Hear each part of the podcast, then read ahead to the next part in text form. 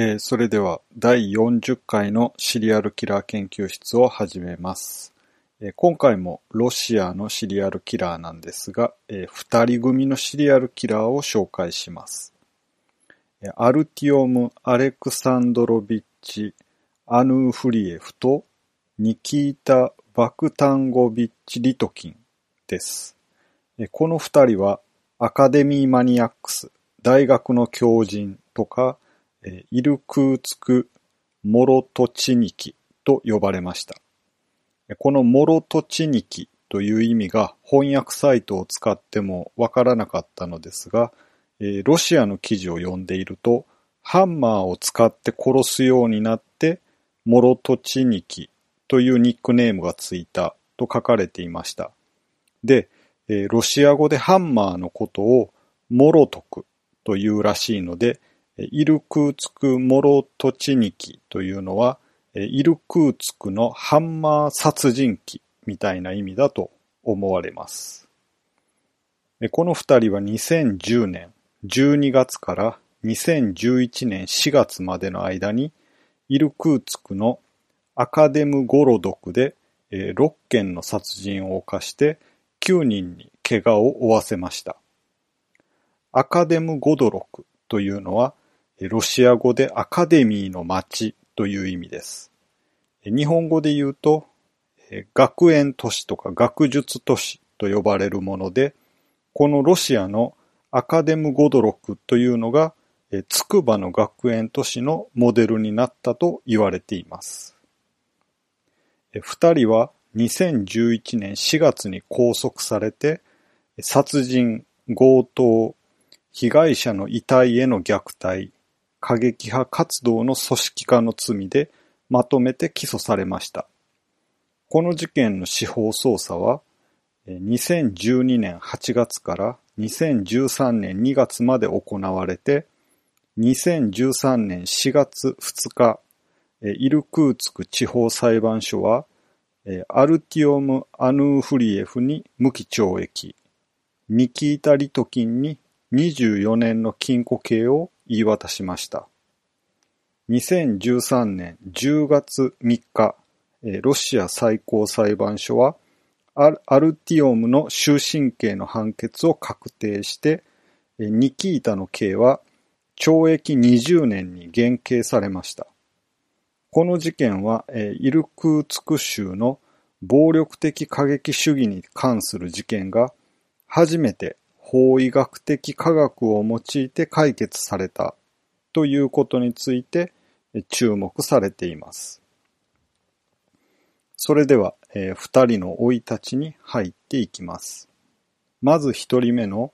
アルティオム・アヌーフリエフです。彼は1992年10月4日にイルクーツクで生まれて、父親はいませんでした。幼少期の頃の友人たちは法廷で彼について肯定的な証言をしていますが、それにもかかわらず彼の幼少期は心理的に非常に困難なものであったと言われています。母親はニーナ・イワノフナ・アヌーフリエバです。保険会社で会計士として働いていました。彼女は10代のアルティオムの成長に大きな影響を与えました。彼が通っていた学校の前校長によると、母親は幼いアルティオムに人を憎むように指導していたそうです。アルティオムが悪い成績を取ると、母親はすぐに、教師が息子に心理的な圧力をかけたからだと言って、学校に苦情を言いました。その点数が日記、えー日本でいう連絡ノートのようなものだと思われますが、それにしかテストの点数が書かれていない場合は、情報が隠蔽されているという不満を爆発させました。アルティオムが9年生の時に、ある物理の教師がアルティオムのいたクラスでの授業を拒否し拒否したために、校長が新しい物理の教師を探さなければならなかったくらいのモンスターペアレントでした。母親はそういう人物でしたが、一方で、アルティオンはよく勉強して、文学と英語が得意でした。多くの活動や学校のコンクールに参加して、5年生の時にはギターとコントラバスの音楽レッスンを受けました。他にも地元の音楽グループで歌ったり演奏したりしていましたが、残念なことに主催者がイルクーツクを離れてしまったために、そのグループは解散してしまいました。1年生の頃、アルティオムはクラスで仲間外れにされていました。学年が上がるとともに、クラスメイトが徐々に友好的になったので、上級クラスになってやっとクラスメイトと仲良くすることができるようになりました。その代わり、10年生になると成績が悪くなり、トリプルパスポートで学校を卒業しました。このトリプルパスポートというのが、え調べたんですがよくわからなくて、えー、留年ではなさそうなので、えー、3つの教科を落としていたのに卒業できたというような意味かと考えられます。えー、卒業直前の上級クラスでは、クラスメートたちがお別れのアマチュア映画を撮影しました。その中で生徒たちが交代で自分にとって幸せとは何かを語るという部分がありました。アルティオムだけが正直言って幸せとは何なのかわかりません。と言っていました。アルティオムは学校を卒業後、イルクーツク国立医科大学に入学して、同時に美術館で補助員として働くことになりました。裁判でアルティオムの母親は、アルティオムがアルメニア人の集団に殴られたことがあったと証言しています。刑事事件として立件されましたが、起訴されることはありませんでした。アヌーフリエフ家には、非金銭的損害賠償金として5万ルーブルが送金されましたが、母親によると、この事件の後、アルティオムは非常に精神的なバランスを崩したそうです。しかし、一部の報道によると、アルティオム自身が SNS 上でアルメニア人の家族を侮辱して、彼らを挑発したことで対立が激しくなりました。彼らの代表者がアルティオムに対決するために電話して、その後和解して刑事事件にはならなかったそうです。母のニーナ・アヌーフリエバは、息子がニキータ・リトキンと友人であることに反対していました。ニキータは息子のアルティオムに悪い影響を与えていると考えていたので、彼らを一緒に遊ばせてはいけないと考えていました。続いて、二人目のニキータ・リトキンです。彼は1993年3月24日に生まれました。彼の曽祖父母は水力発電所の建設業者で、ウグリッチとイルクーツクの水力発電所の建設に参加していました。母のマリナは靴屋の従業員として働いていました。アルティオム・アヌーフリエフと同じで、彼も父親なしで育ちました。オセチア国籍を持つ父親は、ニキータの幼少期に家を出て行きました。ニキータには異母兄弟がいましたが、母親の死後に自殺してしまいました。その後すぐに父親は家族のもとに戻ってきましたが、二番目の妻も死に、次男も自殺したため、うつ病になり、ニキータと接点を持つことができなくなりました。その後、父親は何度か家族のもとを離れたり、帰ってきたりしたために、ニキータはその度に失望していました。父親が最後にニキータに会ったのは16歳の時でしたが、もはや彼らには全く会話がありませんでした。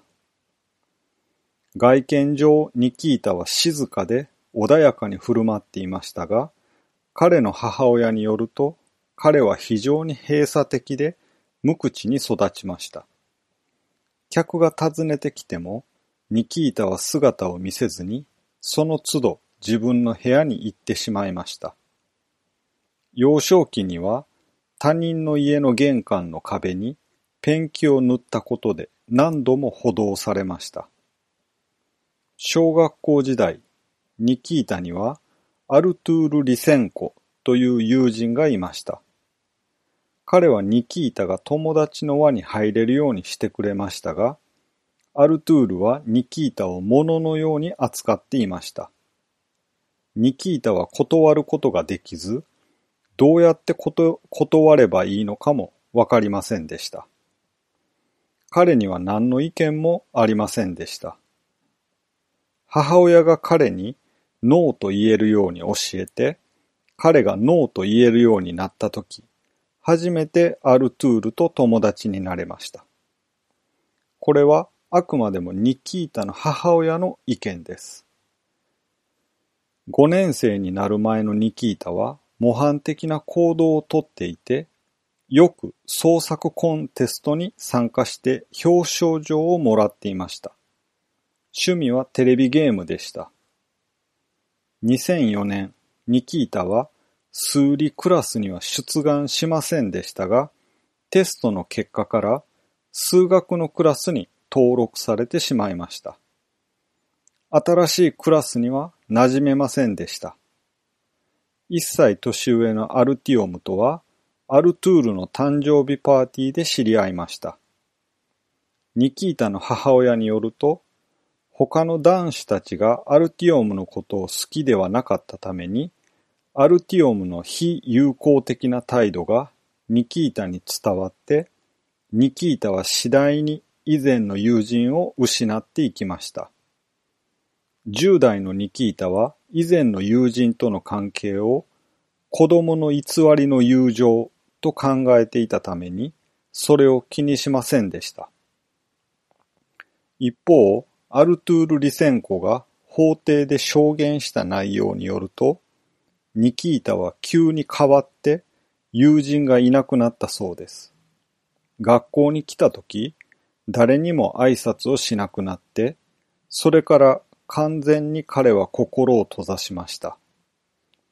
アルトゥールによると、これはニキータが裕福な家庭の同級生に非常に嫉妬していたことが原因だったということです。10代で社会性がなくなったことから、ニキータはクラスでいじめられるようになりました。アルトゥールは裁判で、ニキータが反論することを学んでいれば、衝突は起きなかっただろうと言いました。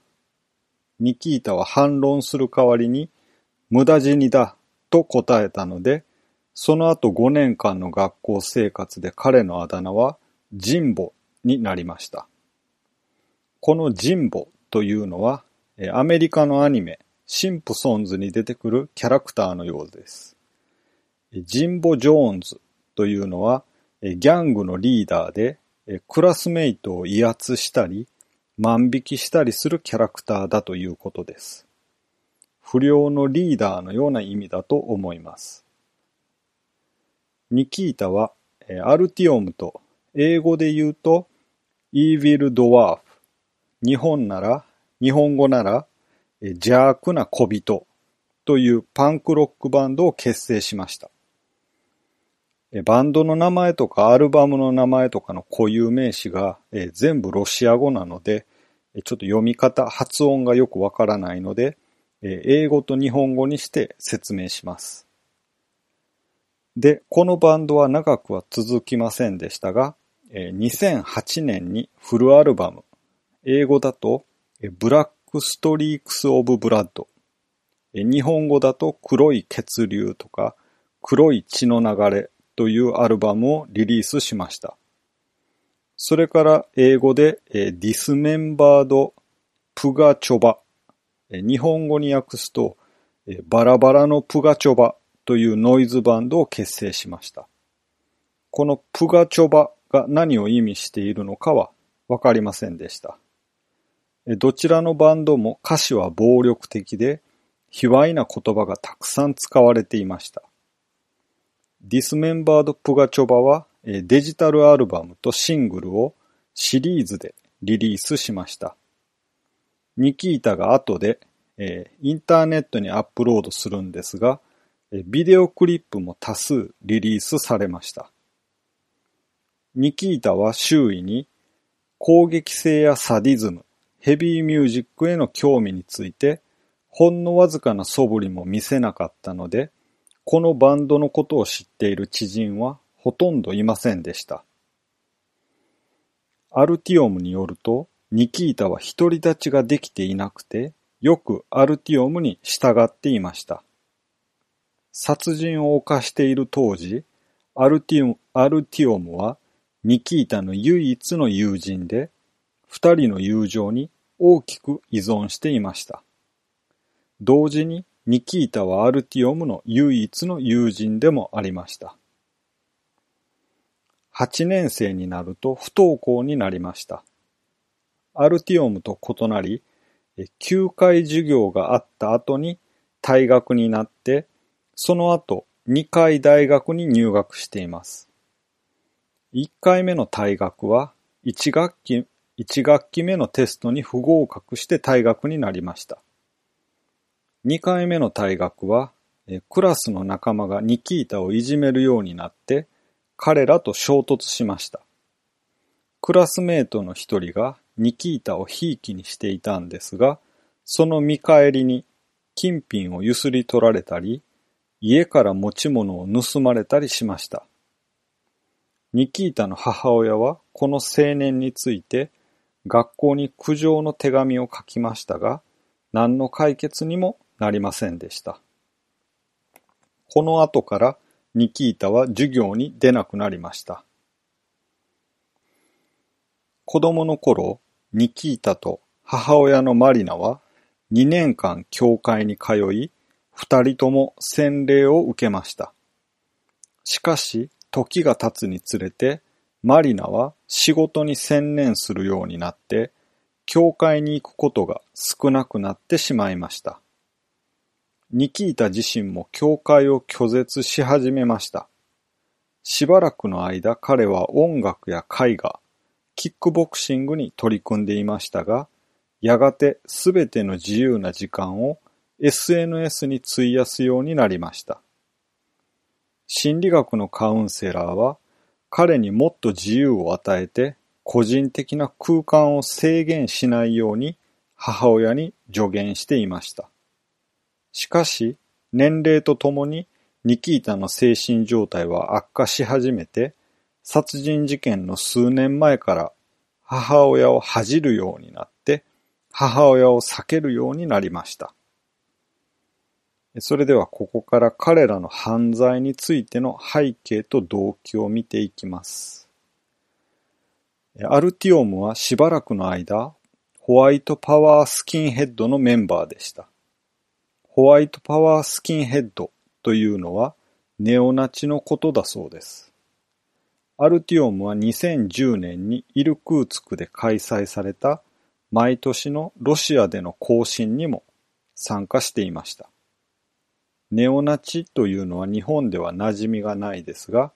ナチズムを復興しようとするイデオロギーです。具体的には外国人の排斥、ホモフォビア、いわゆる同性愛、そして反共産主義の三つの考え方を柱として、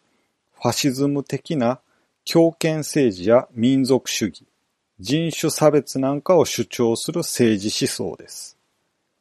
彼はあるサークルでは、ファシクナチクというニックネームを持っていましたが、演説には参加していなかったし、あまり積極的には活動していませんでした。アルティオムの提案でニキータもホワイトパワースキンヘッドのメンバーと交流していましたが、信用できないとして受け入れられませんでした。アルティオムは逮捕後、これらネオナチとの交流が殺人を犯すきっかけになったと語りましたが、アルティオムがホワイトパワースキンヘッドのイデオロギーがあまりにも受け身的で軟弱であると判断したために、長い間彼らの集まりに参加していなかったことが分かっています。アルティオムが2009年に数ヶ月間話をしていたイルクーツクのネオナチ、ブーマーの当時の非公式の指導者は法廷で次のように証言しました。アルティオムの考え方は彼らのイデオロギーと違ったため、アルティオムは彼らのメンバーの一員ではありませんでした。アルティオムは単に全ての人に憎しみを感じていただけで、誰を殺しても気にしていませんでした。捜査中にアルティオムとニキータを尋問した主任捜査官のイエフゲニー・カルチェフスキー警部は、スキンヘッドグループへの加入から殺人に至るまで、すべては有名になれなりたい注目されたいという願望によるものであると主張しています。また彼らがネオナチ組織ホワイトパワーのメンバーであったとき、そのメンバーの一人であるゼレツノゴルスク・イリムノスキーからある種の文学作品であるマキシムという作家が書いた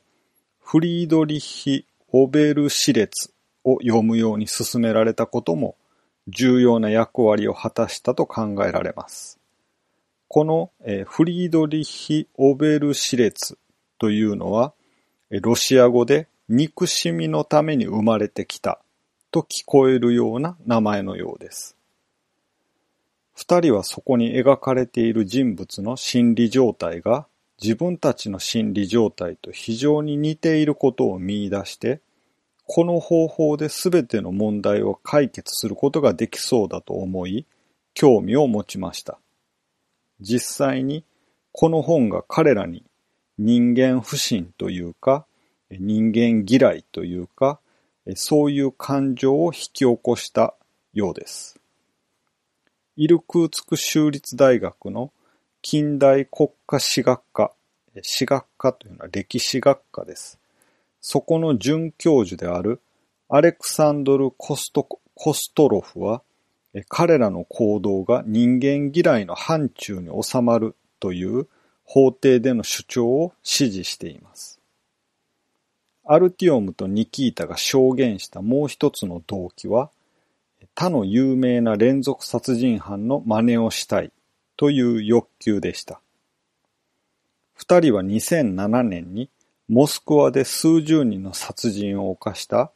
ヴィッツァ公園の狂人やチェスボードキラーと呼ばれたアレクサンドル・ピチュシキンについてのテレビ番組を見たときに衝撃を受けました。アレクサンドル・ピチュシキンについては第31回で紹介しています。二人はピチュシキンに興味を持って、アルティオムはインターネット上にピチュシキン、我らが大統領というグループを作りました。さらに彼らはアンドレイ・チカチーロの処刑記念日の前日の2月13日にアンドレイ・ロマノビッチ、私たちは悲しんでいますという文章を書いて名前を署名してインターネット上に投稿しました。彼らはいわゆるドネプロペトロフスクの狂人と呼ばれるビクトル・サンエコ、ビクトル・サエンコとイゴール・スプルニュクに興味を持っていて、2010年3月1日に判決が下されたイルクーツクのブラッドマジックギャングにも興味を持っていました。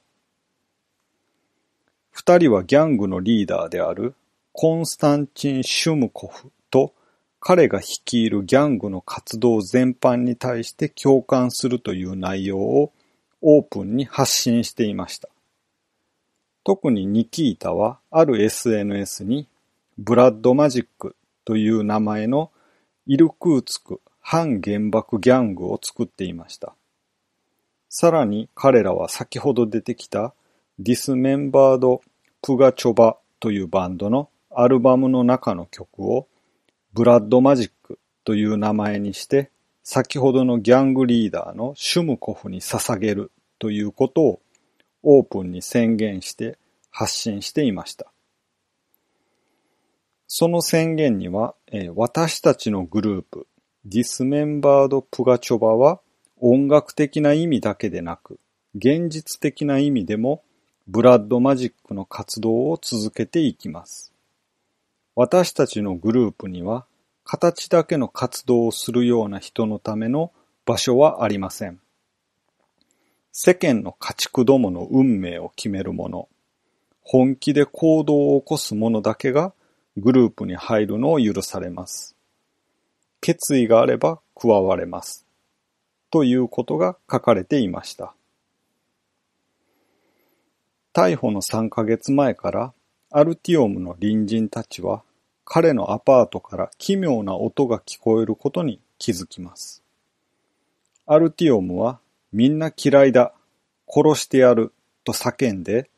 同時に壁を拳で叩いたり体当たりしているような音が聞こえてきました。誰かにあっちへ行けと言っているのが近所の人にも聞こえていたので、母親を殴っているのではないかと思われていました。尋問の中でアルティオムは、母親との関係があまりにも冷え切っていたため、母親を殺さないようにすることができないのではないかと恐れていたことを素直に認めました。ニキータも同じような苦悩を証言していて、家族とのコミュニケーションをほとんど取らなくなって、うつ状態が強くなって、不眠に悩まされるようになったと言っています。捜査の中でニキータの母親、マリナ・リトキンさんは、息子の憎しみの原因について全面的に罪を認めて次のように証言しました。私はいつも彼に世界にはいい人がたくさんいること、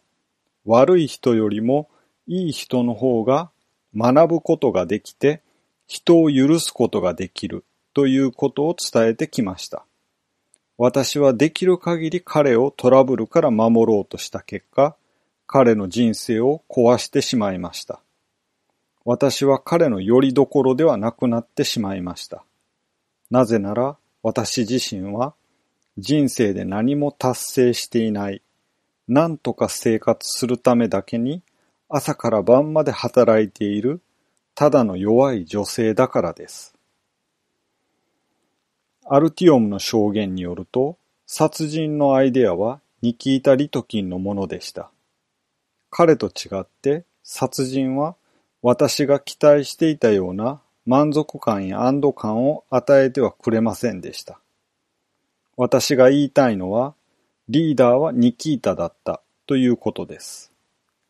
彼が影響を与えたのではなくて、彼が犯罪を先導していた。彼が張本人だということです。と証言しています。アルティオムは捜査の中で、将来的にはサンクトペテルブルクに移住して、そこでさらに犯罪を犯す計画をしていたと言っていましたが、後にその主張を取り下げています。捜査官のエフゲニー・カルチョフスキーによると、ニキータ自身は、一人では面白くなかったので、一人で殺人を犯すことはできなかった。と認めています。アルティオムと私は殺人を犯したし、私はそれが好きでした。と言っています。多くのインタビューの中で、もし逮捕されていなかったら殺人を続けていたでしょう。とも言っています。2013年3月6日の法廷審理で、ニキータはアルティオムが自分を犯罪に向かわせたんではないと証言しています。それに対してアルティオムは、この人と一緒にいると気が狂いそうになると言いました。判決が言い渡された後、生き残っていた被害者の一人であるニーナ・クズミナは次のように言っています。ニキータは友達に恵まれなかっただけです。小学5年生の時から仲間外れにされ、受け入れてもらえませんでしたが、彼の性格のおかげで我慢することができました。彼は生きていくのが辛かったと思います。そんな時に唯一の友人が現れました。アルティオムはスキンヘッズに加入して国家社会主義者になりました。ニキータは自分を認めてもらう必要がありました。アルティオムの態度を見る限り、彼は欺瞞的で、かなり狡猾で傲慢な人物です。ニキータはちょうど手近にいただけです。それがニキータを正当化するものではありませんが、私は討論会の最中に彼に、ニキータ、あなたはついてないわ、と言いました。アルティオムとニキータのペアの中では、アルティオムはシンクタンクでイデオロギーインスパイア、つまり考える側でイデオロギーを鼓舞する人であって、ニキータが実行者であると、捜査官の間では考えられていました。というのも、ナイフの傷はすべてニキータによるものであるということが証明されていたからです。しかし、逮捕された時にアルティオムは CM ナンバーワンという雑誌のインタビューで、ニキータをリーダーであって先導者と呼んでいました。先ほど出てきたブーマーは、裁判でアルティオムはリーダーになるにはあまりにも欠陥がありすぎると言っていました。ブーマーの言葉を借りると、かつて彼らのグループが白人のグループを襲撃したことがあったが、アルティオムは存在感を示すこともできずに逃げたということでした。しかし、後になって襲撃の最初の一手はほとんどがニキータによって行われたことが立証されました。判決が下された後、調査官のマクシム・ホミヤックは次のように言いました。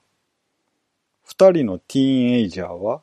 お互いの利害が完全に一致していて、お互いにロックオンされていました。アルティオムは一目でリーダーであると思われたいと思っていて、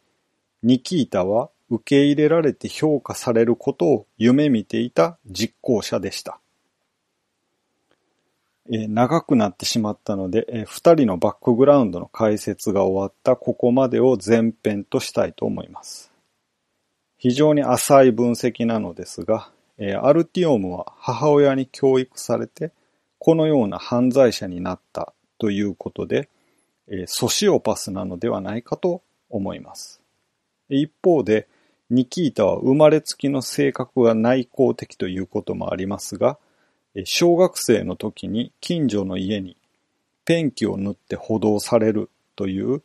良心のない感じがしてサイコパスに近いのではないかと思います。アルティオムに言われて最初の攻撃をためらわずにできたのもサイコパスっぽさを感じます。ということで、ソシオパスとサイコパスがたまたまペアになってしまったのがこの事件の興味深いところなのではないかと資料を作りながら思いました。後半の研究が進めば変わるかもしれませんが、今のところそういう印象を持っています。では次回の後編では殺人事件の詳細に入っていきたいと思います。ではまた次回お会いしましょう。